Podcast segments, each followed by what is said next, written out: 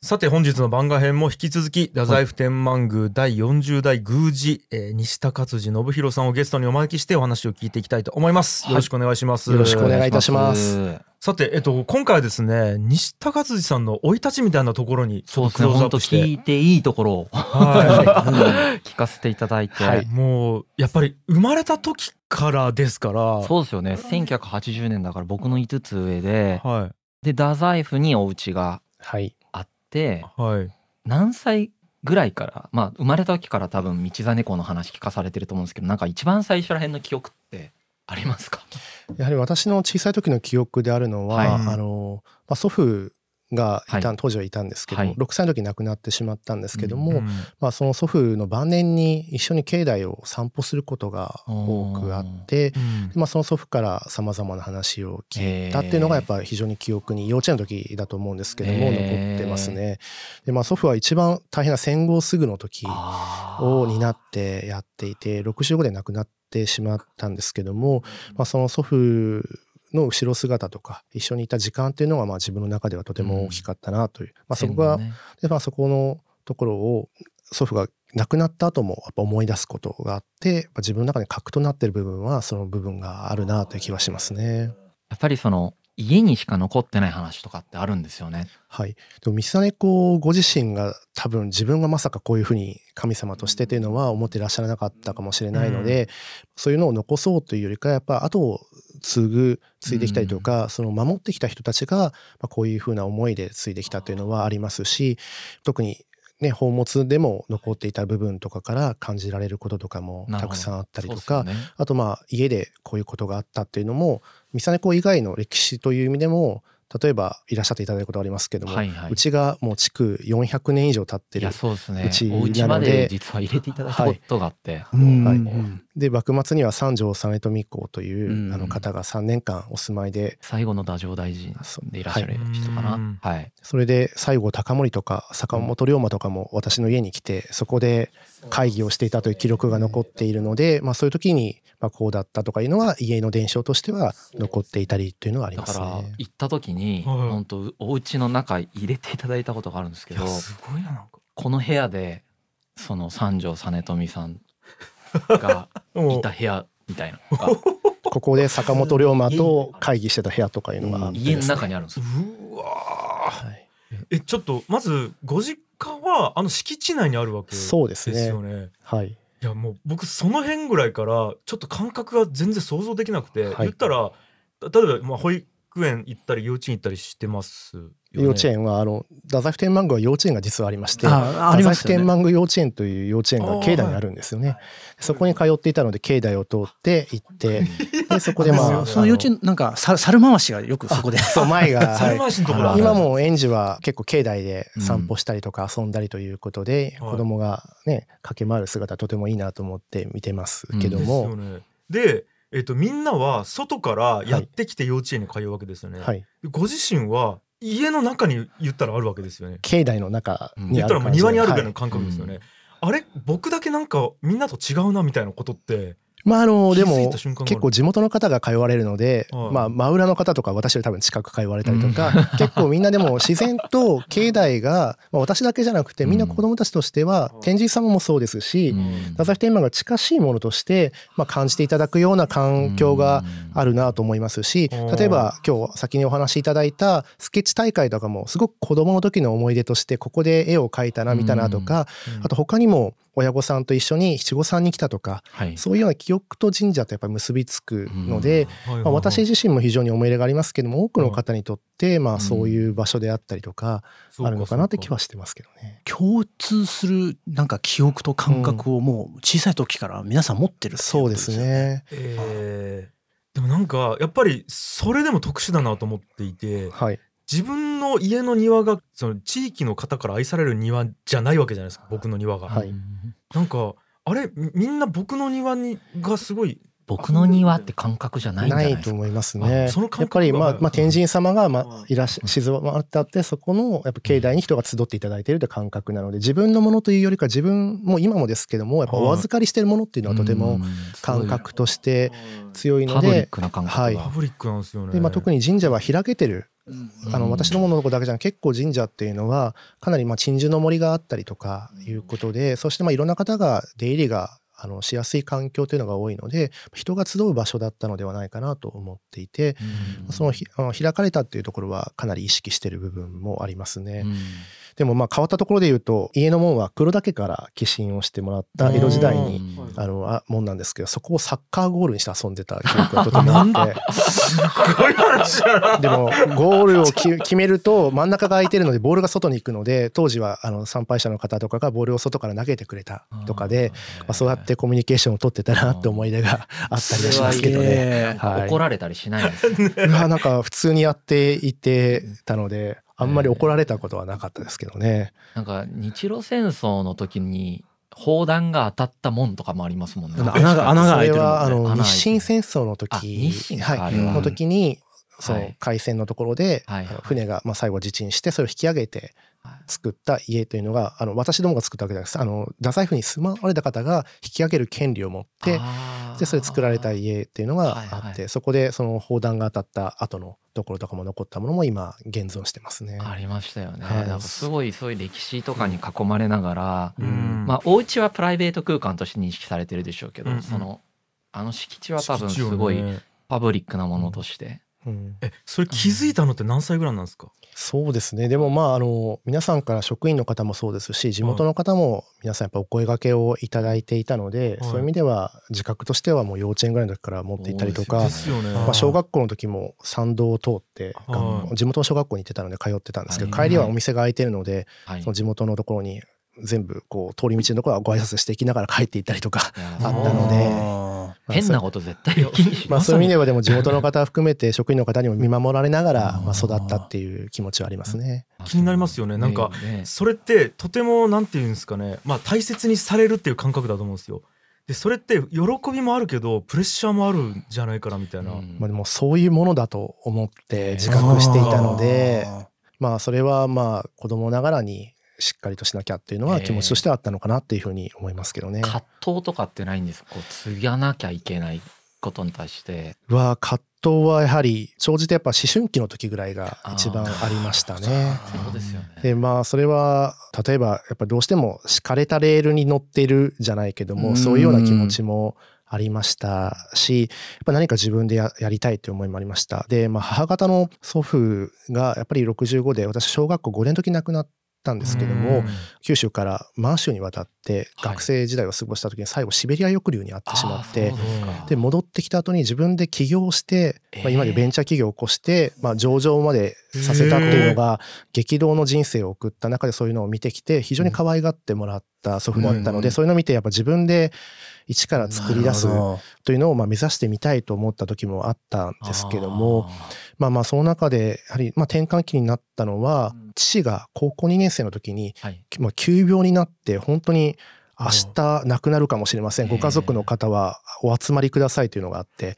でそれでまあその中で父も遺言を残したっていうふうに後で言ってましたけども、はい。で今はもう本当に元気になったんですけども、その時に自分で自分と向き合った時に、まあ、自分が継がなくてうん。でまあ他の方にこの任が行った時にもし神社が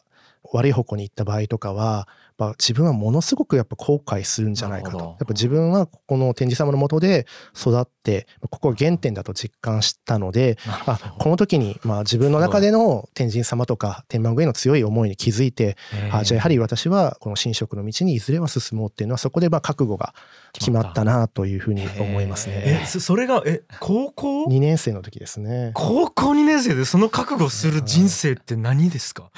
すごいいや人生でもその時のそのすごい。一時その家の中の空気ねすごいでしょうね。そうですね。だまだ神職としてはい。引き継ぐべきやつとか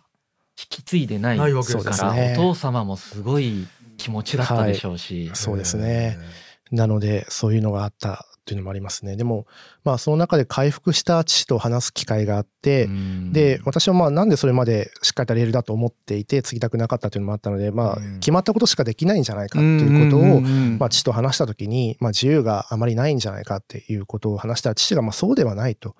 お祭り祈りがとても大切な最も大切なことだけども、まあ、宮司だっていろんなことができるんだよと。で、まあ、自分で私自身が高校生の自分はこれだけしかできない決めつけるんじゃなくて、まあ、決めつけて自分で可能性を狭めてしまってるんじゃないか。でまあそれでまあでもそれはそういう立場だからこそできることもあるし例えば自分の興味がある分野を広げることもできる。それはまあ歴代見てて後で非常に調べてい。くと、まあ、各時代時代で、まあ、そのような宮司さんがいろいろ考えながら自分で可能性を開いていた神社の可能性を広げていった部分があるので、まあ、そこは私の考えが足りなかったなと思って逆にそこを意識してまあじゃあ何が自分がの代でまあ神社に貢献できるかっていうことを考えるようになったきっかけにもなりましたね。いやーすげえ。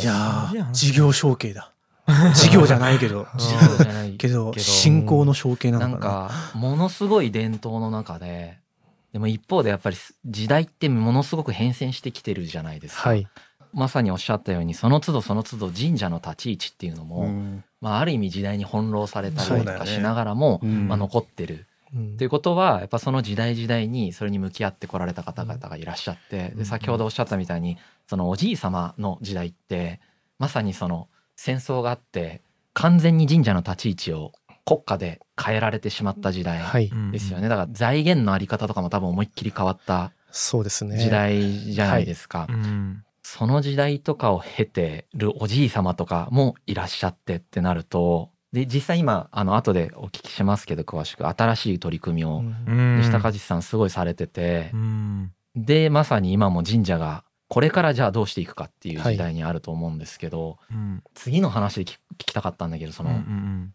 なんていうんですかねこのものすごい伝統っていうものと一方ですごく時代が変わっているっていううんのそうだよね。をその西高辻さんの中ではそのどういうふうにこう心の中でマージしているというか、でもまあ受け取ってらっしゃるのか。それこそでも歴史を振り返ると当たり前ですけど社会が大きく変わる時とか、もちろん権力者が変わる時とか、はいとても苦労してるんですね。まああの源平の時もそうですしいやーまあ、そういう場合は例えば源氏か平氏かどっちが勝つかという時で太宰府はやっぱりあの平氏が非常に縁が深かったので、まあ、清盛が太宰府の役職を持っていてということとかで貿易を非常にやっぱ重要視したのでそこの部分を持つとかあとた平重盛から奉納された刀があるとかあまあ、非常にそういう深い時は、まあ、私の家だけじゃなくて他にも奉仕した家を例えば私の家は兵士につくけどもう一方の家は源氏につくとか完全に家を分けるとか。ででそれででまあ例えば源氏が勝ったらそちらの家がちょっと前に出て少し引くとか やったりとか戦国時代もコロコロこの筑前は変わるので、はい。もう周りに大きい大名さんが何人もいらっしゃったりとかね。そういうところはもう完全に家を分けてここの家はあなたの担当ですっていうことに、まあ、5分散ぐらいして。で何があってもやっぱ神社が残るような形を取っていたとか、まあ、そういうの見るとまあそれはどの時代も大変だなっていうのは。マジそそれってどこに残っなんかもう資料として伺えるので、えー今もそういう家の中に残って家の中よりも今研究者の方々に資料を公開してまとめてる部分とかからも伺いい知れるところもありますしまあ、そう残ってる部分もあったりとか。江戸時代に入ると、まあ、非常にその信仰の部分の話も少しさせていただくと、まあ、室町時代っていうのは三実公がレンガの神様。レンガ？レンガ、はいレンガという複数人で歌をつなれていくあのつなれる歌とかではいレンガのはい神様として信仰が厚くあったんですよね。でそれであの関ヶ原とは黒田家が筑前の国に入国してきてうん。治めた時に黒田官兵衛女水は非常にレンガに精通していてまたそれ以外にも三実公への信仰もとても厚かったので福岡城ができるまでの間太宰府天満宮の境内に三実公のそばに住みたいということではいおりを構えてあ住まれてて。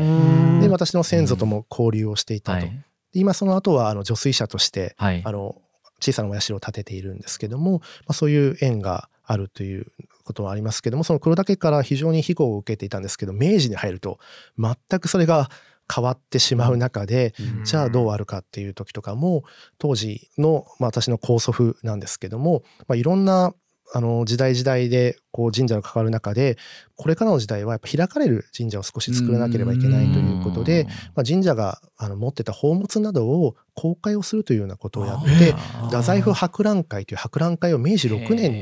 に企画してるんです。かなり早い段階で,、はい。でまた年も二十歳ちょっとぐらいで企画をしてやっていまして、でまあそれをやって、まあ、その後にあの博物館誘致というのにつながって先ほど冒頭でおっしゃっていた九州国立博物館は、まあ、その高祖父がやろうと思って考えてでで明治の半ばには内務省からの許可も下りて予算もつくはずだったんですが日清日露戦争の関係でダメになってしまってで、まあ、それでも誘致運動を続けてきてる。でまあ、祖父が戦後宮司になった後にあの祖父はあの戦後の昭和30年前後の時にあのボストンのハーバード大学に留学をしていて、はいはい。でそこでやはりボストン美術館が街の中で人の美との誇りになっているというのを感じて、もう一回この誘致運動を太宰府でやりたいということを考えてでそれで誘致運動をしてで、まあ、昭和40年代半ばには境内の3分の1の土地を無償で寄付をしてここに作ってくださいということをやってそれでもできなくて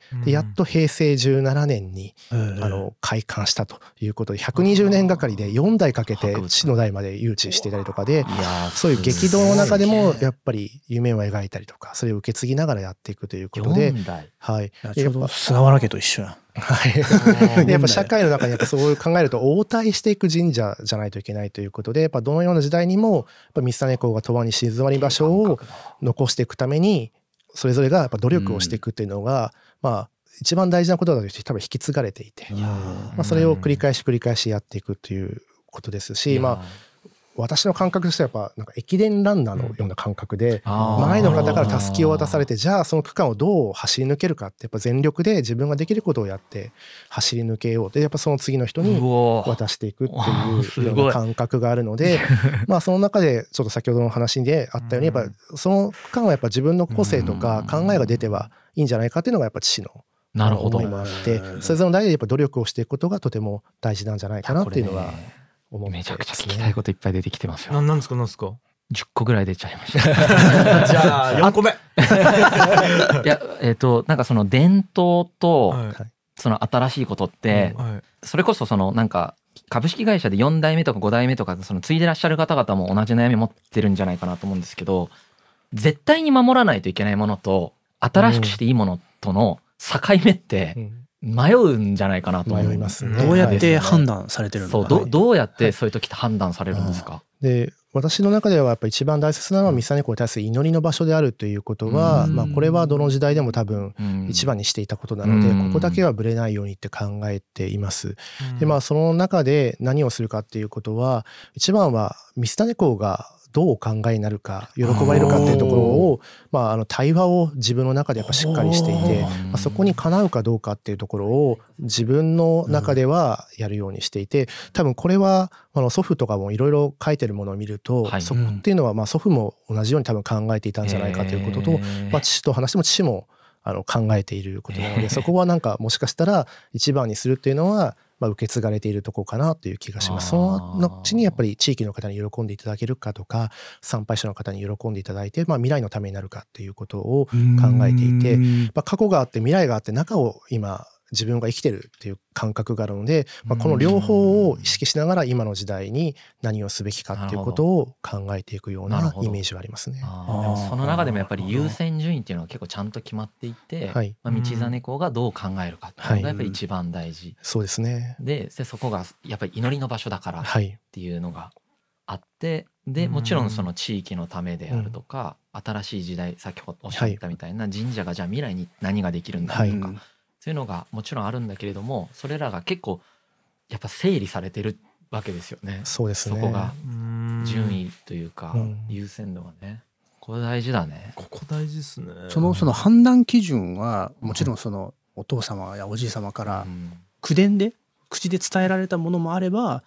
なんか書き残されたものを読まれてご自身でいろいろ考えられたっていうところもあるんです、そうですね。祖父はもう6歳の時亡くなっているのででも祖父は非常に学者にそれこそなりたかったよとか新聞記者になりたいっていうのが残ってるんですけども、まあ、物を書くのが非常に好きだったのでやっぱ記録で残すってとても大事で祖父が書いたものが残っていたりとかあと祖父が亡くなった後に電気を研究者の方が勤めていた方が作っていただいて本にしてあるとかなのでどういうあの考えだったかっていうのは非常にそこに触れやすい環境になったっていうのはとても助かっているところですね。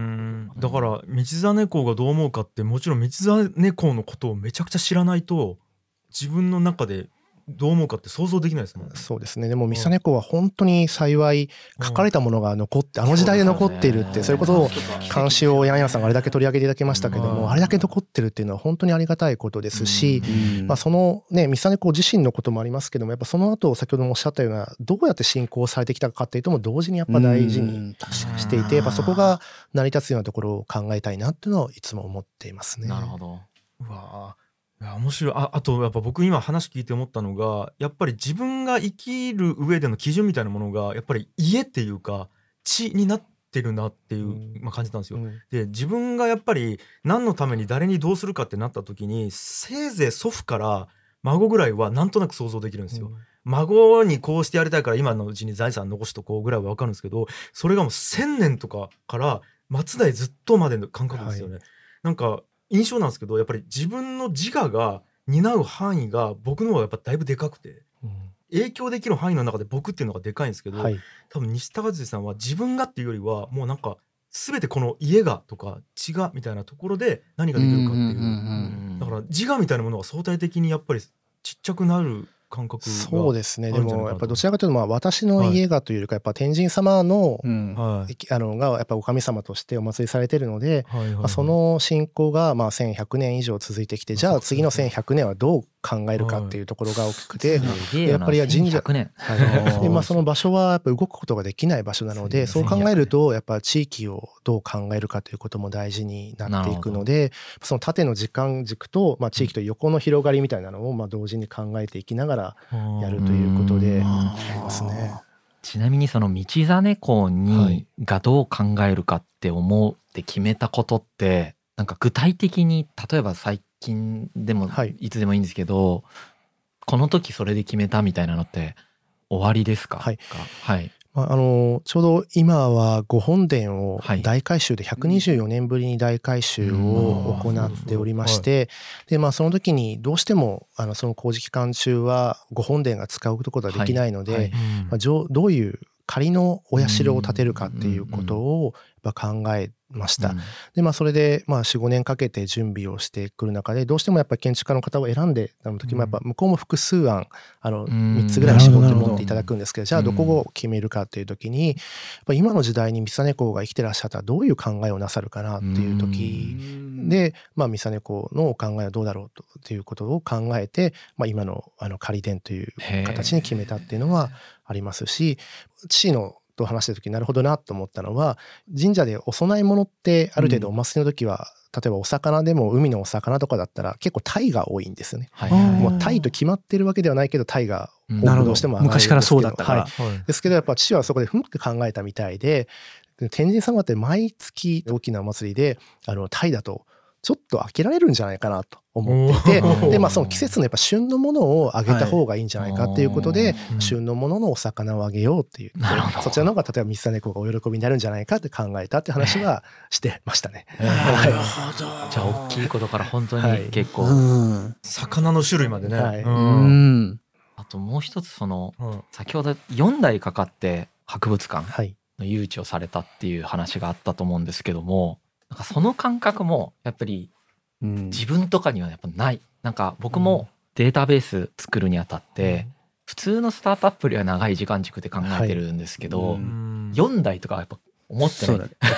自分がね 現役のうちに結果を出したい。でもなるべくそのもう死 死ぬ前に何とかしなきゃって思ってるしできると思ってやってるけど、うん。逆に言うとそれ以上のことに取り組めないじゃないですか。はい。普通、うん。やっぱ自分が死ぬまでの間に成し遂げうることしか、うん。今のほとんどの起業家の人たちって、うん。なんなら多分5年10年のことしか取り組めないっはい。ていう感覚持ってると思うんですけど、うん。4代かかると思ってたかどうかは別として、その4代かかっても取り組み続けているみたいなうん。のもすごい僕にとってもすごい新しい感覚というか、うんその家にお生まれになった方うん。が持っている特有の感覚の一つだろうなと思っていて、はい。そうですよね。時間軸の感覚が全く違いますよね。めっちゃ長いですよね。うんそうだね。うん。今まで1000年以上残してきたっていうことは1000年以降この後もう残せるかもしれないっていう可能性がありますからね。ね。そこは考えながらやはり1100年続いてきたらじゃあ1100年先もうん。続いてほしいなと思いますし続いてために何をしたらいいかということを考えて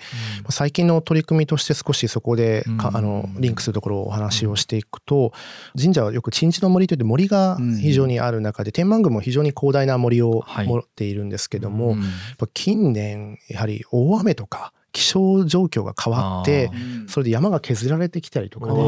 構そういう被害が大きく出てるんですね。はい、じゃあこれってこのまま温度が上昇してきて天候が変わっていったら大丈夫なのかなっていうふうに考えていろんな話を聞くとはい。やっぱあのいろんな先生方の話を聞くとやっぱり本当に上昇が来るので、まあそこの中で考えた時じゃあ神社の50年100年後を森がどうあるかその例えば森が倒れた時に建物が損傷するとかまで考えるとじゃあここに手を入れるべきじゃないかっていうことを考えて ででまああの大学の先生方と共同で土地を見てまずどうやって山が保水力を保てるか。あゆっくり水が浸透したりとか保てるような山を作っていこう、じゃあそのためにはこうしたらいいっていうところもありますけども樹種とかもうん。今ってこれまでは九州の北部に適したもちろん樹種が森に植わってたと思うんですけども、あったかくなった場合に九州南部の鹿児島とかの木がうん。今からあー30年50年100年後の森を考えたらいいんじゃないかっていうことがあって、なるほどなと思って今回はそのような木をまた植えていって森をまあ再生させるというか変えていく。これってすぐには結果が出ないけど多分これからものすごく大事になってくるような。でやっぱり100今はこのままでいいので経済合理性を考えたらやらない方がいいけどもやっぱり50年とか100年単位やったら今やるべきだと思って取り組まないとまあなかなか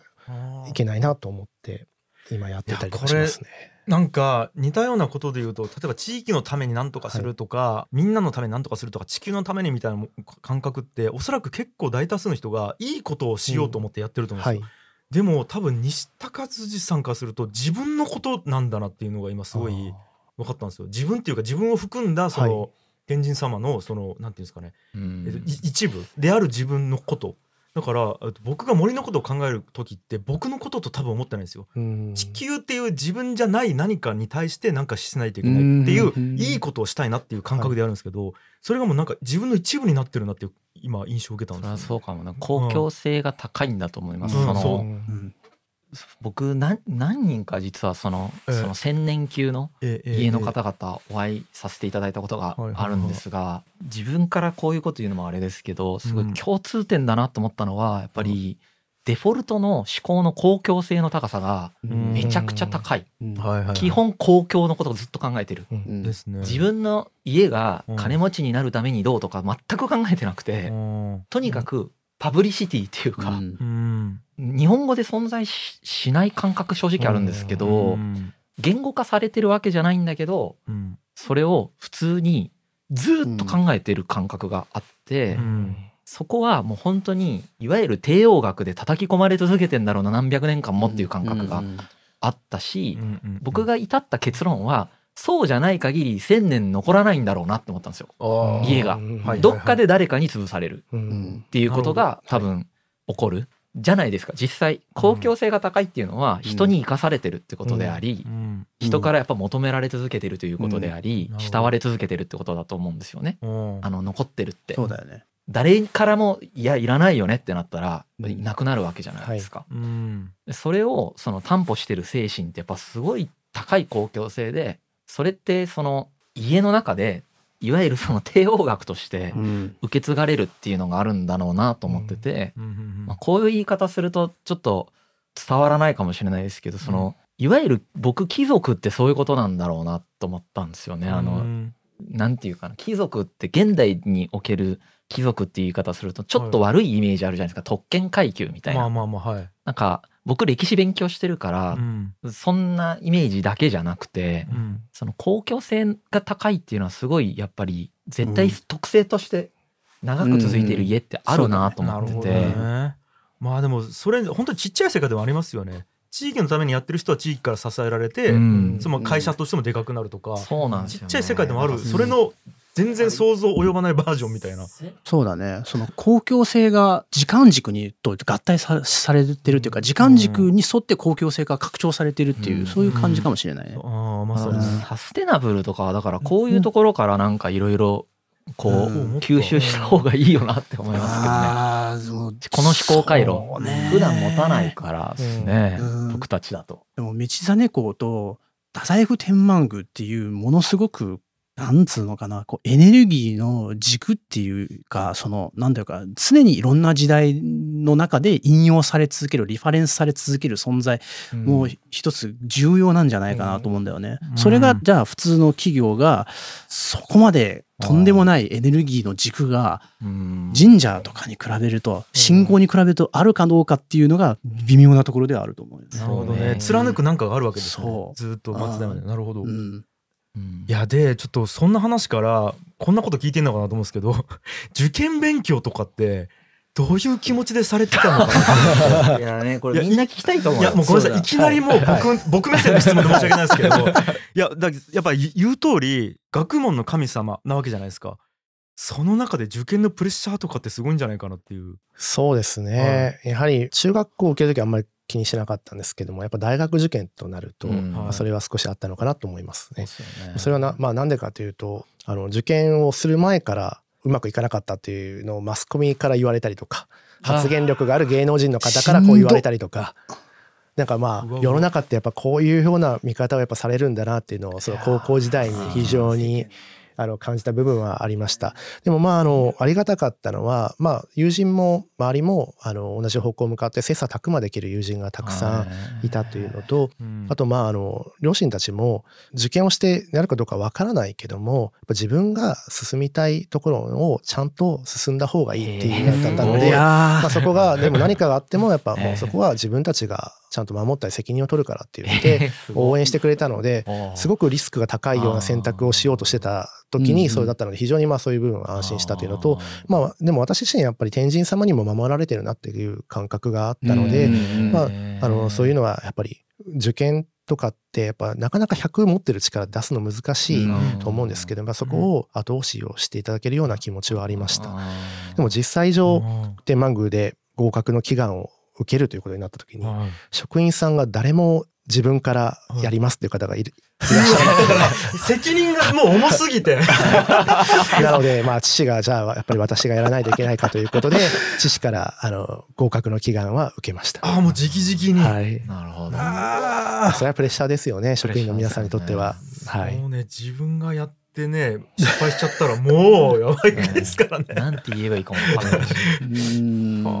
で、えー、と結果の方は？まあ、無事に、はい、おかげさまで。さすがさすがお父様、はい。そのお父様。はい。勉強の方ははい。もともと結構得意だったっていうか好きだったんですかね。そうですね。やはりうん。本が周りにある環境とかがあったので、うん。そういうのにまあ親しんだりというのもありますし、うん。でまあまあでも非常に私としては感謝しているのは中学入った時の,、うん。あの恩師といる先生に何人か出会う中で、先ほど美術の話がありましたけども、美術の先生との出会いがものすごく大きかったんじゃないかなへというふうに思っていてでやっぱ受験勉強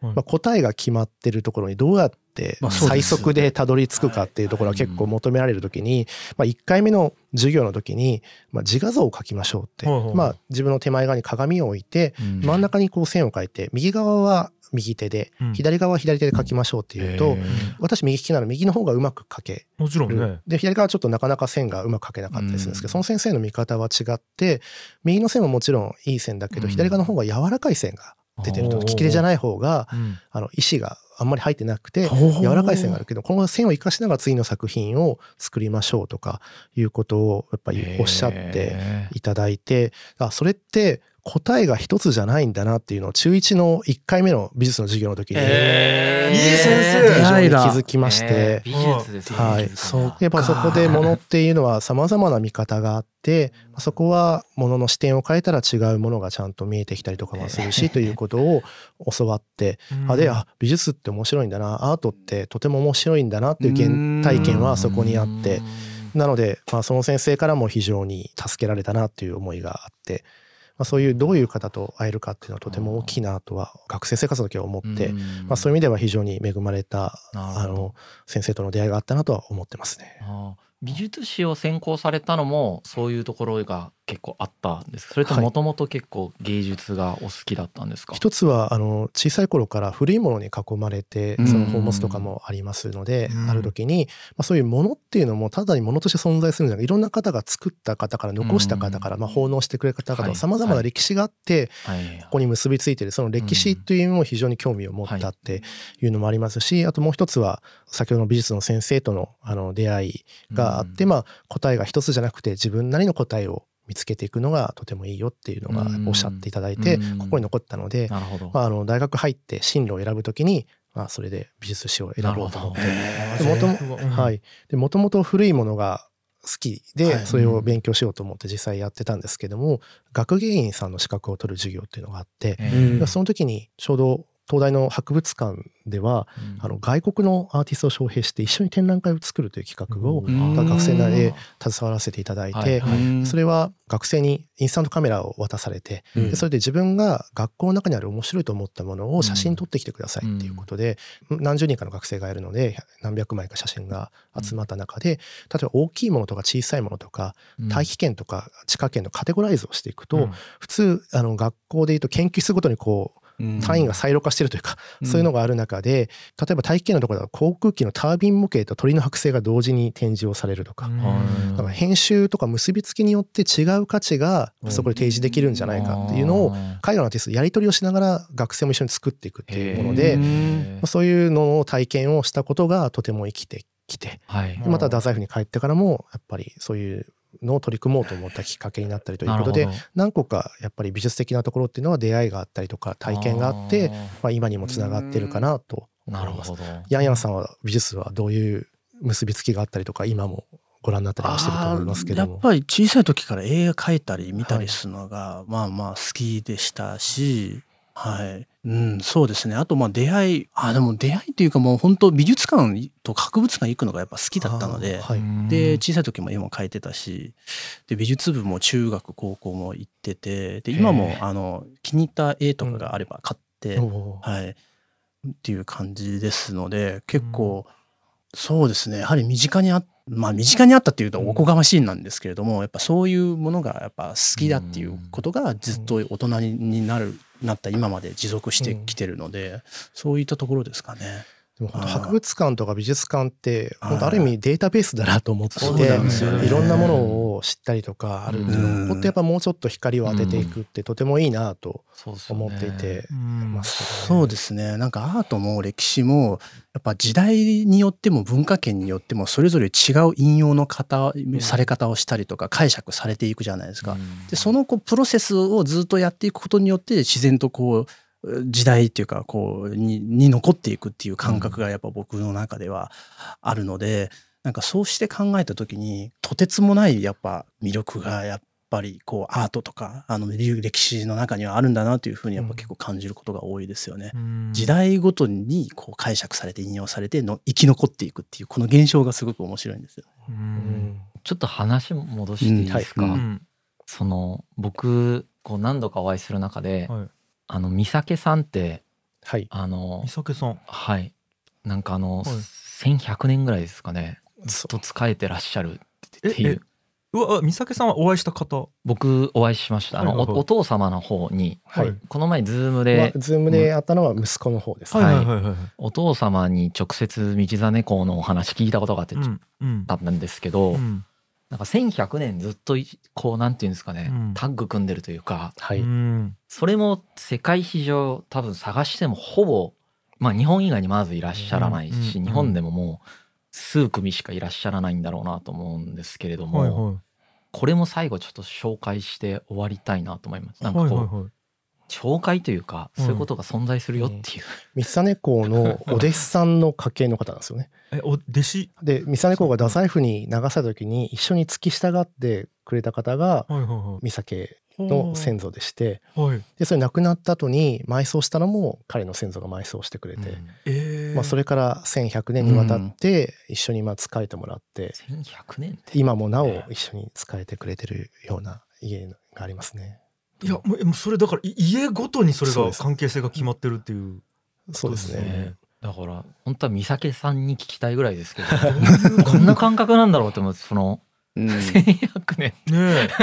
え。うん。まあ、普通はなんか誰かの下につくとか誰かを尊敬してそばにいるって、この人がいいなっていう思ってやるわけじゃないですか、うん。でももうい家柄で脈々とそれがつながってるってことですね。だからそのうんなんか僕はだからその一種こういうことを非合理的だと思う思